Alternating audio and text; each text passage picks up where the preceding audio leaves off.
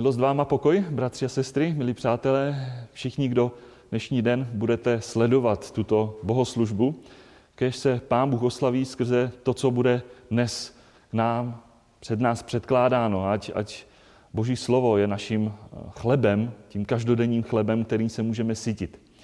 A přeju i všem nám požehnání z tohoto společného, i když ne osobního, ale aspoň takovýmto způsobem vzdáleného obecenství. Víte, bratři, věřím, že je každému z nás velice známe a každý z nás máme povědomí, kdo patříme Pánu Ježíši Kristu, že máme zvěstovat evangelium. Máme kázat Boží slovo, máme otevírat Boží slovo.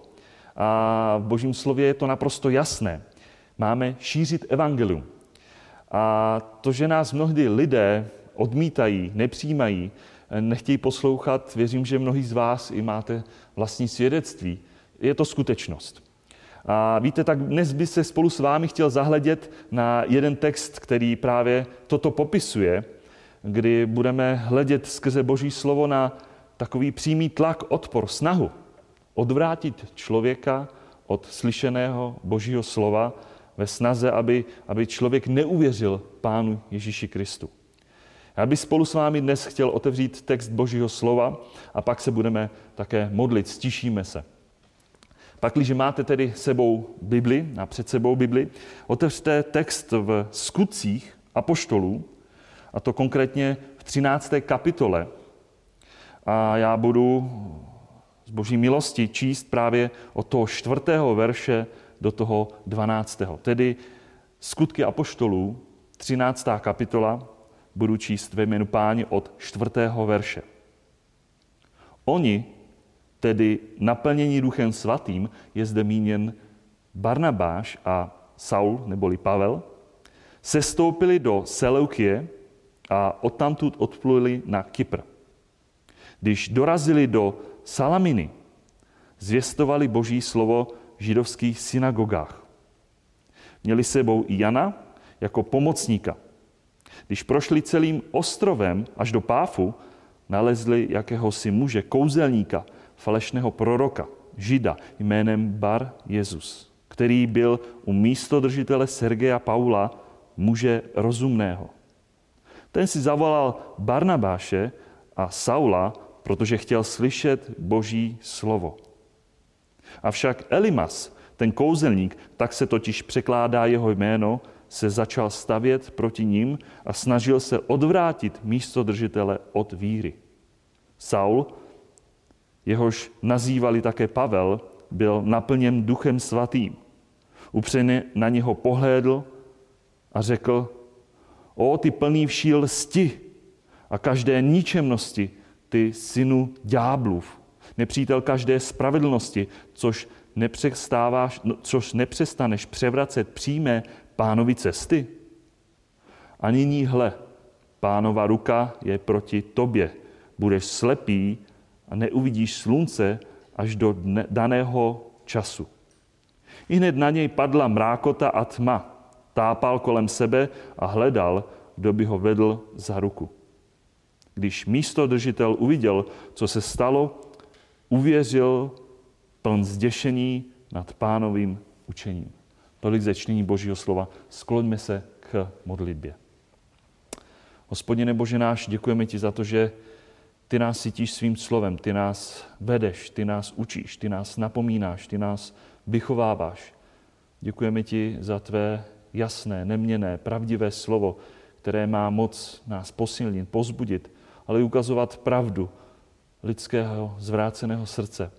Děkujeme ti za to, že i když nemůžeme být každý z nás tak eh, ve schromáždění, osobně přítomen v této nelehké situaci. Přesto nám dáváš příležitost a možnost aspoň takovýmto způsobem být jednotě, v jednomyslnosti, být sycení, radovat se z naslouchání tvého slova, být a soustředit svůj mysl na ty nejdůležitější věci, pane. A tak tě moc prosím o to, aby si tak v tuto chvíli zmocnil mě, aby si mi dával moudrost, abych mohl v pravdě vykládat tvé slovo, a každého posluchače, který bude dnes sledovat, poslouchat tvé slovo, aby si požehnal, aby si nás pozbuzoval, napomínal, aby si nás vedl, aby si nás uváděl do veškeré pravdy. Děkujeme ti za to, že tvé slovo takto i dnes bude činit. Ať je to všechno na tvoji slávu a na tvoji chválu v Pánu Ježíši Kristu. Amen.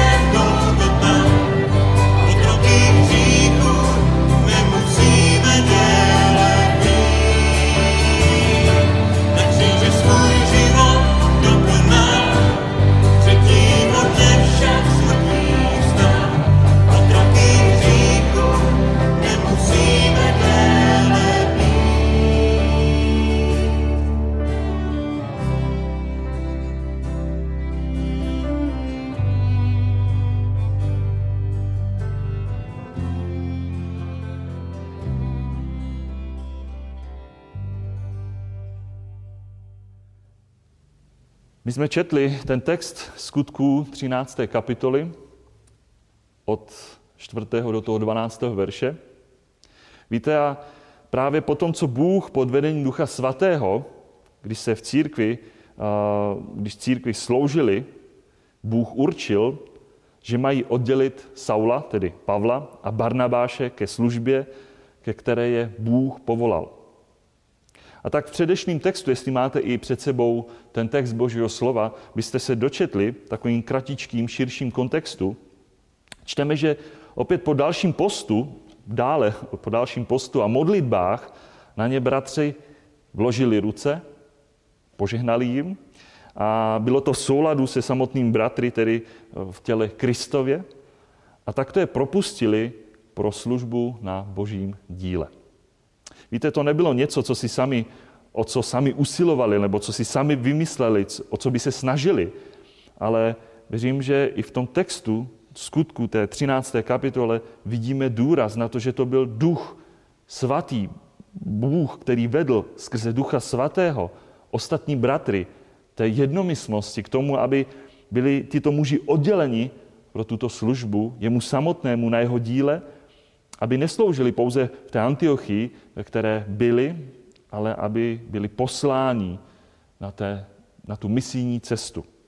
A tak Barnabáš a Pavel, Saul, potom Pavel a spolu samozřejmě ještě s Janem, který byl v tomto případě, předpokládáme, tím eh, pomocníkem, jak jsme to i četli. Jedná se pravděpodobně o Jana Marka, s kterým potom byl i nějaký problém s apoštolem Pavlem. A tak eh, vědomí si tyto muži, poslání Bohem pod vedením Ducha Svatého, byli vysláni, aby sloužili evangeliem všude tam, kam je Bůh vedl skrze svého ducha. Ducha Svatého. Víte, to bylo velice důležité, protože tady vidíme na prvním místě, že to nebylo otázka lidské vůle, ale božího vedení. A vidíme tady, je to zvláštní, tady vidíme vlastně první, tady začíná, první misijní cesta apoštola Pavla, která započala právě tímto způsobem. Víte, a další důraz, který vidíme v textu, je, že oni šli ne ve své moudrosti, jak už jsem řekl, ne v tom, co sami viděli, ale oni tedy byli vysláni duchem svatým. Ten důraz jsme i četli v tom čtvrtém verši. Víte, hned na začátku se musím ptát, víte, kolik lidí dnes uh, hlas svého srdce, toho, co chce, co si myslí, zaměňují mnohdy právě za hlas a vedení Ducha Svatého. A čla, člověk je pak sám sebou uh, veden a ujišťován ne Bohem, ale sám sebou si myslí, kde má být, co má dělat. A přitom to možná všechno činí a přitom to vůbec není boží vůle a mnohdy se člověk spírá té jasné boží vůli. A my jsme četli tomto textu, věřím, máte ho před sebou, že sestoupili do Seleuky, což bylo přístavní město v Antiochii. A odtud tedy odpluli na Kypr. A my víme dokonce, že Kypr bylo místo, odkud rodem pocházel jeden z těch mužů, konkrétně Barnabáš, kdybyste si otevřeli skutky 4. kapitolu 36. verš, tak tam nacházíme právě to potvrzení, že Barnabáš byl přímo z Kypru. Tedy můžeme říct, že začal s apoštolem Pavlem tu první misí apoštola Pavla právě na místě, které dobře znal. A pak, pochopitelně, jak jsme četli, dorazili do Salminy. Bůh je tam tedy vedl, aby zjistovali Boží slovo. A oni to, věřím, činili moc dobře a zodpovědně, protože v první řadě začali kázat, jak jsme četli, v synagogách. Pokud jste si všimli, tak apoštol Pavel jako žid vždy začínal a začal kázání, službu evangelia, hlásání o Pánu Ježíši Kristu božímu lidu. Určitě na prvním místě to bylo tak, že kázal svým bratrům podle těla, židům a skrze starozákonní texty ukazoval na již přišlého, můžeme říct, zemřelého, skříšeného Mesiáše Pána Ježíše Krista, na to naplnění, co židé očekávali.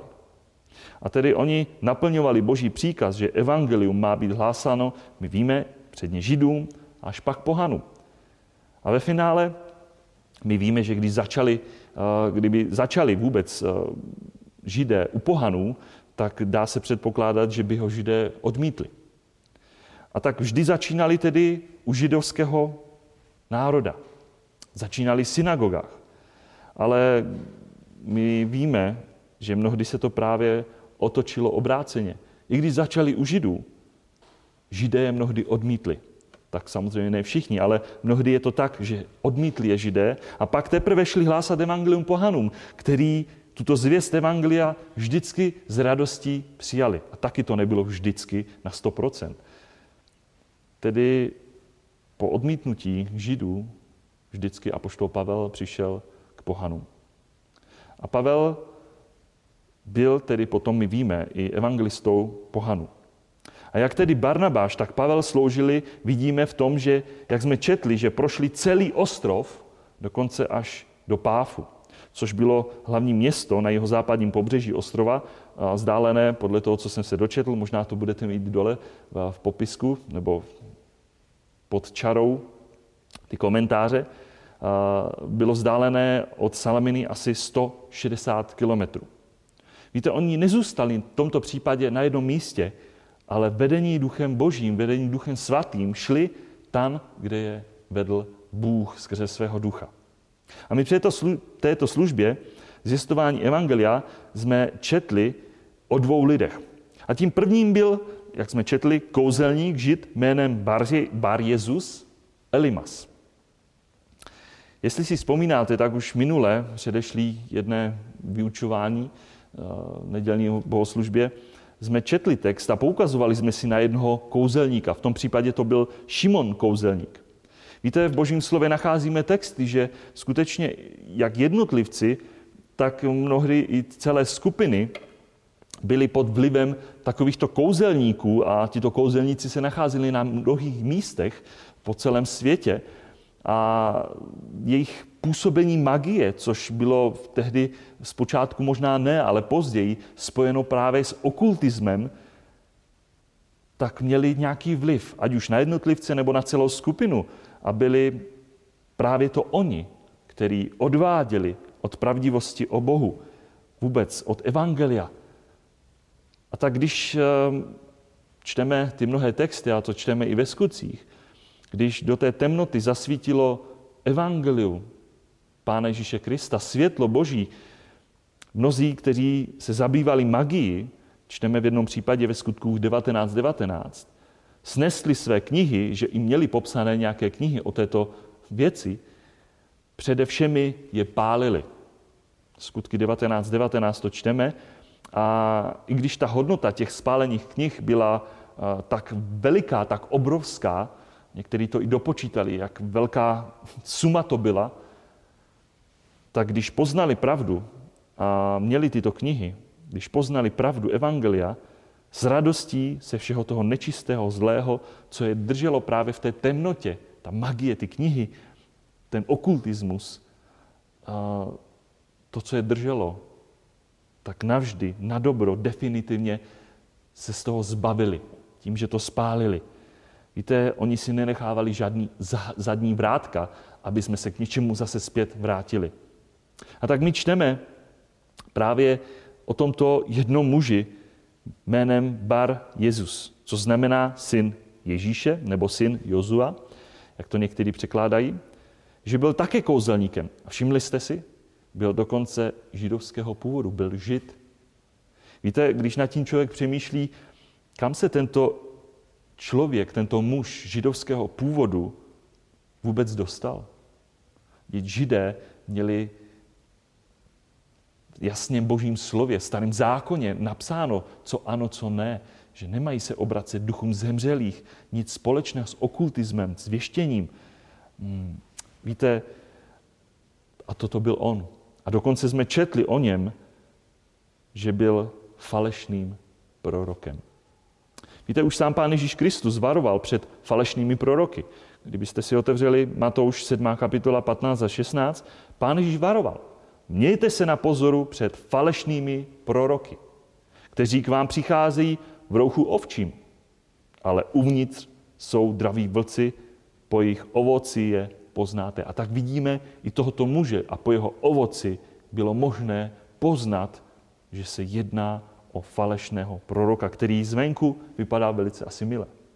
Ale uvnitř byl dravý vlk a po jeho ovoci bylo poznat, kdo za ním stojí. A tím druhým, tím druhým mužem, o kterém tady v našem textu čteme, byl právě místodržitel Sergius Paulus. O tomto muži jsme četli, že byl místodržitelem, jinými slovy prokonzul. To byla pozice římského úředníka, jenom pro informaci, který spravoval, můžeme říct, dohlížel pod eh, vedením samotného Říma tu jemu určenou provincii. V tomto případě to byl právě toto místo. A také jsme četli o něm, že byl rozumný. A byl to právě tento místodržitel, který si zavolal Barnabáše a Saula, tedy Pavla, protože chtěl slyšet Boží slovo. Víte, dá se předpokládat, my to nečteme, ale že o službě Barnabáše a Pavla se musel nějakým způsobem eh, doslechnout od někoho jiného. Někdo jiný Barnabáš a Pavel někomu jinému zvěstovali evangelium a možná město bylo plné božího slova, kdy slyšeli lidé a hlásalo a jemu se muselo dostat do uší, že tyto dva muži zvěstují boží slovo. A taky sám chtěl slyšet přímo ne zprostředkovaně, ale přímo od nich vyučované boží slovo. Co říká boží slovo? Je to velice zvláštní, ale toto se stalo Pavlovi i později na jeho další misijní cestě, kdy nacházíme například ve skutcích 25-22, kdy e, Pavel stál dokonce před králem Agripou, i když v tomto případě víme, že to nebylo tak, že by Agripa chtěl slyšet boží slovo, ale naopak Agripa král byl zaujat tím, když mu Festus přednesl ten spor, který byl na tom místě, kdy byl Festus a přišel král Agrippa, aby to mohl rozsoudit. I na dalších místech čteme, mnohí chtěli slyšet, dokonce i samotné Pána Ježíše Krista, jeho slova, vyučování z Božího slova. A tak vidíme, eh, jak se naplňovalo i v životě samotného apoštola to boží prorocké slovo nebo prorokované slovo, které Bůh dal Ananiáši, eh, kterému, který se bál při eh, čase, kdy byl apoštol Pavel v té slepotě, když ho Bůh zastavil, nebo Pán Ježíš Kristus zastavil na cestě do Damašku a kdy, kdy měl čas činit pokání, kdy měl čas hledat Boží tvář v tom stavu. A Ananiáš se bál přijít za, za Pavlem, protože věděl jeho pozadí, vůbec co činil, tak tam čteme to proroctví, které Bůh Ananiáši řekl, před Pavlovým obrácením, a my ho čteme potom ve skutcích 9.15, pán mu řekl, jdi, neboť on, a to říká hospodin o samotném apoštolu Pavlovi, on je mou vyvolenou nádobou, aby přinesl mé jméno před národy, a všimněte si, i krále a syny Izraele. Ukážu mu, co všechno musí vytrpět pro mé jméno. Úžasné proroctví, kdy Bůh jasně vedl svého služebníka, aby zjistoval druhému, aby, aby věděl, jaký má s ním záměr. Budeš hlásat, kázat evangelium, kdy budeš mi svědkem dokonce i před králi. A přesně toto je to naplnění. A tak čteme o tom, že tam byl určitý přátelský vztah mezi tímto kouzelníkem a místodržitelem. A když viděl Elimas, že Sergius Paulus chtěl slyšet Boží slovo právě z úst apoštola Pavla, a Barnabáše, tak tady nacházíme a čteme o té lidské snaze odvrátit druhého od víry. Četli jsme to právě v tom osmém verši. Avšak Elimas, ten kouzelník, tak se totiž překládá jeho jméno, se začal stavět proti ním a snažil se odvrátit místodržitele od víry. Tento muž, falešný prorok, kouzelník, dokonce židovského původu, který byl pod vlivem satana, hledal, jak by odvrátil místo držitele od té pravé víry, kterou mu měl zvěstovat Pavel s Barnabášem. A to, co učinil, bylo, že se začal stavět proti ním, proti jejich službě. Chtěl zabránit, aby místo držitel slyšel Boží slovo. Víte, nemůžu se nezastavit, kolik je dnes takových falešných učitelů, falešných pastýřů, kteří se vydávají za, za učitele a zavádí zhobná nebiblická učení. Víte, kolik eh, dnes vedle možná tohoto videa se nalezne spousty, spousty heretických učení, které vůbec nevychází z Božího slova, které nejsou podložené na Božím slově a mnohí to ani neskoumají, jestli to je tak nebo ne. Nejsou berojští.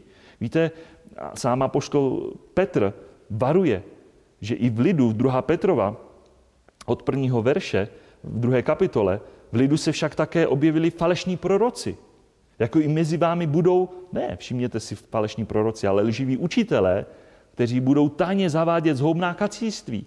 A panovníka, který je vykoupil, budou zapírat. Tím na sebe uvedou rychlou záhubu.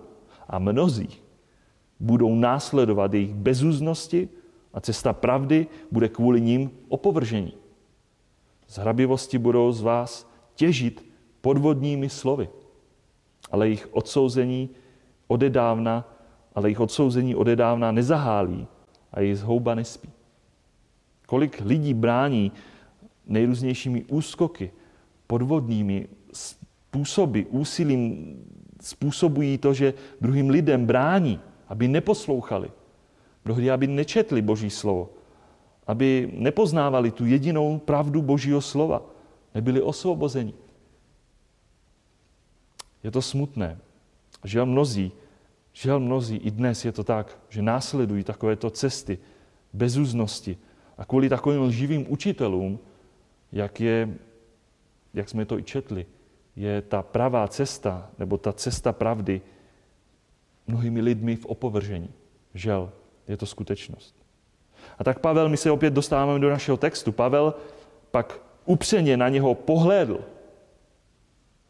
a řekl, o ty plný vší lsti a každé ničemnosti, synu ďáblův, nepříteli každé spravedlnosti, což nepřestaneš převracet přímé pánovi cesty. A nyní hle, pánová ruka je proti tobě, budeš slepý a neuvidíš slunce až do daného času. A co se pak stalo? Hned, my jsme to četli právě v tom jedenáctém verši, hned na něj padla mrákota a tma. Tápal kolem sebe a hledal, kdo by ho vedl za ruku. Víte, to klíčové v tomto textu je, že Pavel neříkal to, co říkal jenom proto, že si to sám myslel, nebo že by to sám cítil, nebo že by to sám viděl. Ale my máme to potvrzené právě v tom devátém verši. To je ten verš, nebo ty slova, které jsem nečetl předtím, když předtím na něj upřeně zahleděl, tak my tam čteme, byl naplněn duchem svatým a pod jeho vedením řekl to, co řekl. Byl to právě Duch Svatý, který odkryl, můžeme říct, charakter, srdce, stav tohoto žida, tohoto kouzelníka, tohoto falešného proroka. Právě místodržitel, místodržitel možná tyto skutečnosti zjevně ani nevěděl, ani netušil, koho má před sebou. Možná se mu zdál právě jako ta ovečka zvenku, ale přitom to byl dravý vlk uvnitř. S jakými záměry? A tak Pavel pod vedením Ducha Svatého jasně před tímto mužem a přímo jemu do očí říká to, co mu říká. Proto jsme četli, upřeně na něho pohlédl. Nebylo to za jeho zády, nebylo to mimo něj. Upřeně na něho pohlédl. A pojmenovává a vynáší na světlo to, co je uvnitř tohoto muže. A tímto tvrdým a přesto velice jasným způsobem pokáral tohoto muže. Tak jsme to četli. Ty jsi plný vší lsti, každé ničemnosti, podlosti, takové vypočítavosti. A víte, věřím, že my víme, kdo je otcem lži a kdo používá lsti. Je to sám ďábel. A pak samozřejmě i jeho služebníci v této věci jsou mu pochopitelně podobní. A tento muž chtěl nějakou lstí dosáhnout toho, aby tedy tento místodržitel neslyšel zvěst Božího slova. Aby mu v tom právě lstí zabránil. A proto je Elimas dokonce nazván synem ďáblovým, protože mu sloužil, poslouchal ho. A výsledek byl ten, že se mu naopak víc a víc podobal ďáblovi svým konáním, svým postoji, soulstí, kterou chtěl provést, odradit, odvést od slyšení Božího slova. Víte, věřím, že si uvědomuje, že jsou to právě ti, o kterých čteme pak listu Římanům, první kapitole, které Bůh vydává. První Římanům první kapitola od 28. verše. Právě tak, jako neuznali za dobré poznávat Boha, vydal je Bůh jejich neosvědčené mysli. Aby dělali, co se nesluší. Jsou naplnění veškerou nepravostí, smilstvem, ničemností, chamtivostí, špatností. Jsou plní závisti, vraždy, sváru. Tady je to slovo lsti, zlomysl, zlomyslnosti. Jsou donašeči, pomlouvači, Bohu odporní, spupní, domýšliví, chlubiví, vymýšlejí zlé věci, neposlouchají rodiče, jsou nerozumní, věrolomní, bezcitní a nemilosrdní. Není to přesně popis toho, kdo nechce znát Boha, kdo odmítá Boha? Vždyť právě uh, my víme, že právě z lidského srdce se to všechno vynáší a vychází, jak to čteme i v Markovi 7. kapitoli od 20. verše. Nebo zevnitř, ze srdce lidí vychází zlé myšlenky, smilstva, krádeže, vraždy, cizoloství, hrabivost, špatnost, lest. To je ta lest. Bezúznost, závist, urážky, pícha, pošetilost.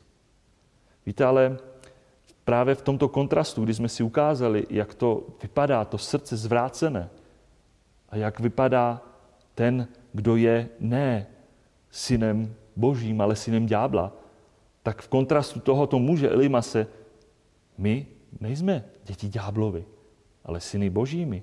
My jsme nazváni děti božími. Těm pak, kteří ho přijali, dal pravomoc stát se dětmi božími. Těm, kteří věří jeho jméno, v jméno Pána Žíše Krista. A proto víme, že pohled, jakou lásku nám Otec dal, abychom byli nazváni božími dětmi. A také jimi jsme.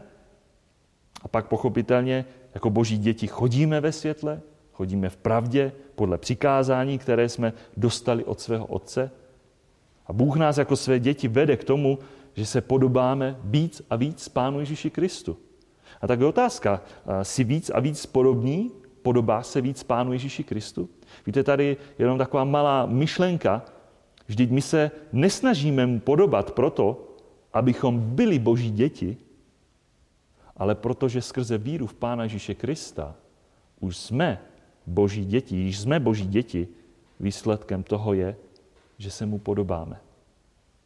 A tak Pavel dále pokračoval, kým je tento Elimas, nepřítel každé spravedlnosti. A i se ho ptá, což nepřestaneš převracet přímé pánovi cesty? Nepřestaneš ty pánovi cesty převracet? Tento muž byl nepřítelem spravedlnosti. On neustále převracel, překrucoval pravdu, boží pravdu, přímé pánovi cesty. Proto falešný prorok. A on to činil. Proto se Pavel i ptal otázku, což to nepřestaneš činit? Budeš to dál takto pokračovat v tom, co činíš? A pod vedením Ducha Svatého Pavel pak také vynesl přímý trest nad jeho životem. A to byl současný trest. A tak nyní, hle, pánova ruka je proti tobě. Budeš slepý a neuvidíš slunce až do daného času. A všimněte si, že to nebyla opět Pavlova ruka, ale boží ruka proti němu samotnému, proti tomuto kouzelníku. Víte, my si musíme uvědomit, že je a vždy to bude boží ruka proti každému falešnému proroku, učiteli, který dnes a možná dodnes podvrací a nepřestává podvracet přímé pánovi cesty. A víte, že takových žel v dnešní době je, který jsou nepřátelé té zjevné boží svrchovanosti, spravedlnosti, vůbec, kdy boží spravedlnost je nám člověku dána pouze v Evangeliu skrze víru v Pána Ježíše Krista, kdy naše spravedlnost není sama o sobě, skrze naše skutky, ale je nám přičtěna ta spravedlnost samotného Pána Ježíše Krista. A naše nespravedlnost je vložena na samotného Pána Ježíše Krista. A že žel takových lidí je, kteří to popírají, kdy ukazují, že musíš dosáhnout vlastní spravedlnosti, vlastní vlastním úsilím. A žel dodnes jsou mnozí, kteří převracejí tu přímou pánovou cestu. Ale tady věřím, že je na místě dobrá otázka. Kam to všechno vlastně vedlo? Vedlo to celkově k tomu, že tento místodržitel, Paulus, Sergius, uvěřil. Všimli jste si? Četli jsme to právě v tom 12. verši. Když místodržitel uviděl, co se stalo, uvěřil pln zděšení nad pánovým učením. Víte, před očima, před všemi očima, kteří tam byli v tu chvíli, se naplnilo to, co apoštol pod vedením Ducha Svatého řekl. Bůh v tomto případě způsobil, učinil na místě, že místo držitel to všechno viděl a před ním to Bůh potvrdil to, co bylo vyřčeno z úst apoštola Pavla. A všimněte si, že místo držitel, i když byl ohromen tím zázračným božím zásahem v životě Elimase, že najednou tento muž oslepl před ním, ještě více byl ohromen učením, kterému právě zprostředkoval Pavel s Barnabášem. Byl zděšen nad pánovým učením. Ne ani tolik nad tím, že najednou tento muž je slepý, ale byl zděšen nad pánovým učením. On se stal opravdovým věřícím v Pána Ježíše Krista. A tak byl v podstatě, můžeme říct, obrazně takovou boží první trofejí na první misijní cestě apoštola Pavla. A tak čteme, že tento, ten, kdo se domníval, tento muž, tento falešný prorok, který se domníval, že vidí, a mnohí právě falešní proroci říkají, že vidí, který byl falešným prorokem, který zatemňoval a chtěl i nadále držet místo držitele v té duchovní slepotě, sám byl fyzicky oslepen. Byl zasažen sám slepotou. A tak jsme četli, tápal kolem sebe a hledal, kdo by ho vedl za ruku. Najednou potřeboval někoho jiného. A čteme taky ten, že který byl duchovně slepý, v tomto případě byl držen Elimasem, té duchovní slepotě, a to byl místodržitel, který byl duchovně slepý. Bůh otevřel jeho oči, můžeme říct, ten duchovní zrak a on uvěřil. A víte, když nad tím tak přemýšlíte a máte ten obraz před sebou, tak Elimas pravděpodobně poslední, co viděl, byl sám apoštol Pavel, tento boží služebník, který mu řekl do očí pravdu, který, který mu řekl, co je, kdo je, co dělá, s jasným napomenutím a s jasným trestem.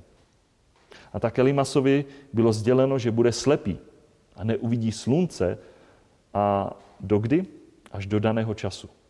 My samozřejmě nic dalšího nečteme o tomto muži, jak to vůbec dopadlo, kdy, kdy skončil ten daný čas jeho slepoty.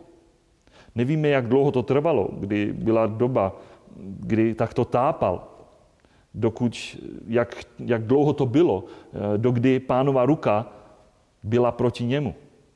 Můžeme jenom předpokládat, že to bylo do doby, kdy i on uslyšel evangelium, tu dobrou zprávu o té boží spravedlnosti v Pánu Ježíši Kristu, té přičtené spravedlnosti, kdy poznal pravdu evangelia, tu přímou cestu, ne tu překroucenou. A kdy se před Bohem pokořil a učinil pokání a uvěřil v Pána Ježíše Krista jako svého Pána a Spasitele. Ale pochopitelně to bychom šli na text, my nevíme. Ale je možný, že to bylo do času, než tedy skutečně uvěřil a poznal i sám on Pána Ježíše Krista. Víte, a tak jsme dnes v závěru. Četli jsme o velice zvláštním tlaku, můžeme říct odporu při službě božích služebníků na božím díle, při zvěstování Evangelia a to čteme na dalších mnohých místech. Četli jsme o zvláštním božím jednání, ale co si z tohoto textu vzít dnes pro sebe? Víte, věřím, že skrze tento text si uvědomujeme, že kolem sebe vidíme ty nejrůznější snahy, ať už od jednotlivců, nebo možná skrze nejrůznější falešná učení nebo skupiny, směry, člověka odvést co nejdále od pravdy Božího slova. Mnohdy právě od slyšení Božího slova, odtahování od vyučování Božího slova, od kázaného Božího slova, od čteného Božího slova. A tak vidíme, co za tímto jednáním ve své podstatě stojí. Kdo za tím stojí? Víte, v závěru se musíme ptát, kolik lidí se nachází právě možná ve stejném stavu, jako byl tento kouzelník.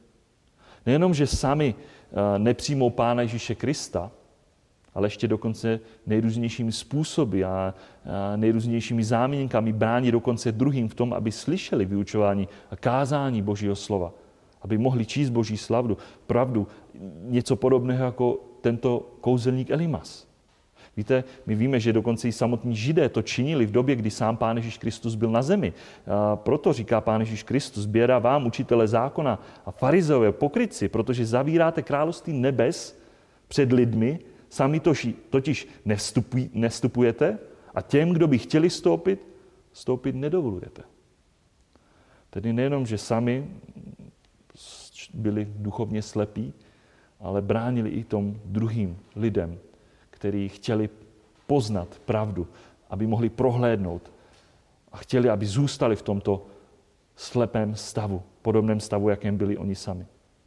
Ale přitom my víme, že sám Pán Ježíš Kristus řekl, já jsem přišel na tento svět, v Janovi Evangeliu 9. kapitolu 39. verše, já jsem přišel na tento svět k soudu, aby ti, kteří nevidí, viděli. A ti, kteří vidí, aby se stali slepými. A tam právě čteme, uslyšeli to některý z farizeů, kteří byli s ním a řekli mu, jsme snad i my slepí?